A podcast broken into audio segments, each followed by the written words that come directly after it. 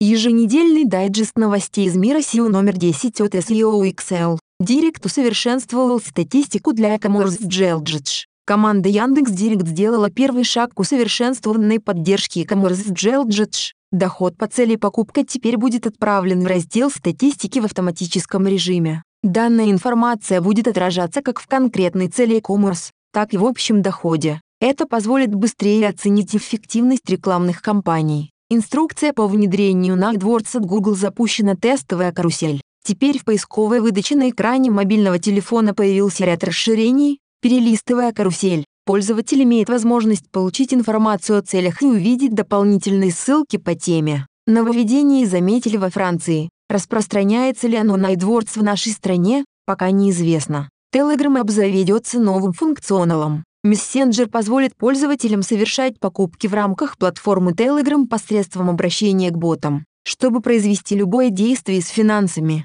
потребуются данные карты и подтверждение перевода. Комиссия за перевод взиматься не будет, но и жалоб с возвратами тоже не предусмотрено. Помимо уже существующих в Telegram аудиозвонков, в бета-режиме Telescope запущены видеозвонки. Планируется, что эта же платформа в скором времени должна будет помогать пользователям публиковать видеоролики. Слушать музыку в ВК без доступа к интернету теперь можно за деньги. Интеграция ВКонтакте с музыкальной платформой Boom привела к тому, что теперь для того, чтобы слушать любимые композиции без доступа к интернету, нужно скачать Boom и подписаться на нее за 149 российских рублей, стоимость указана за один месяц. Как уже заметили владельцы гаджетов Android, Кэширование музыки стало невозможным, и прослушивать музыкальные треки без интернет-подключения у них больше не получается. Музыкальные санкции коснулись не только меломанов ВК, но и одноклассников. Google Chrome простимулирует сайты на переход к HTTPS протоколу.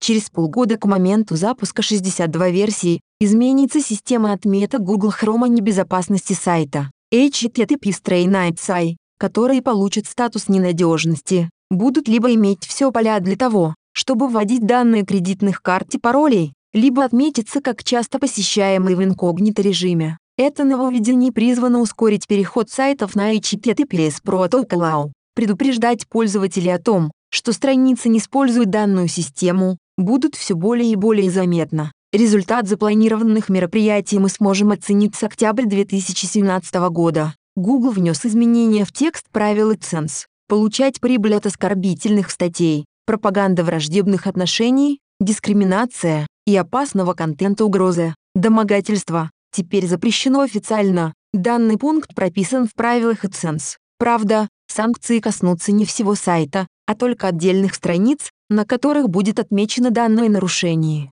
My Business App разрешил публиковать меню. Полный список блюд, представленных в заведении, смогут публиковать рестораны, бары и кафе которые пользуются услугами сервиса My Business API от Google. Меню может быть не одно. Возможно сформировать несколько списков, например, завтраки, ужины и так далее. Такое структурирование позволит пользователям легче ориентироваться в представленном ассортименте. Каждая позиция сопровождается фотографией, актуальным ценником и описанием ингредиентов. WebVisor 2.0 отпускают в большое плавание. Минувшая неделя ознаменовалась выходом WebVisor 2.0 из закрытого тестового режима в открытый доступ. Правда, возможность воспользоваться им получили не все, только у части пользователей метрики на сегодняшний день имеется переключатель на новую версию. Но, видимо, это ненадолго. Команда Яндекс Метрики обещает перевести всех на обновленного веб-визора в течение пары ближайших месяцев. Ознакомиться с 2.0 можно на демо-странице, где в игровой форме показаны возможности программы.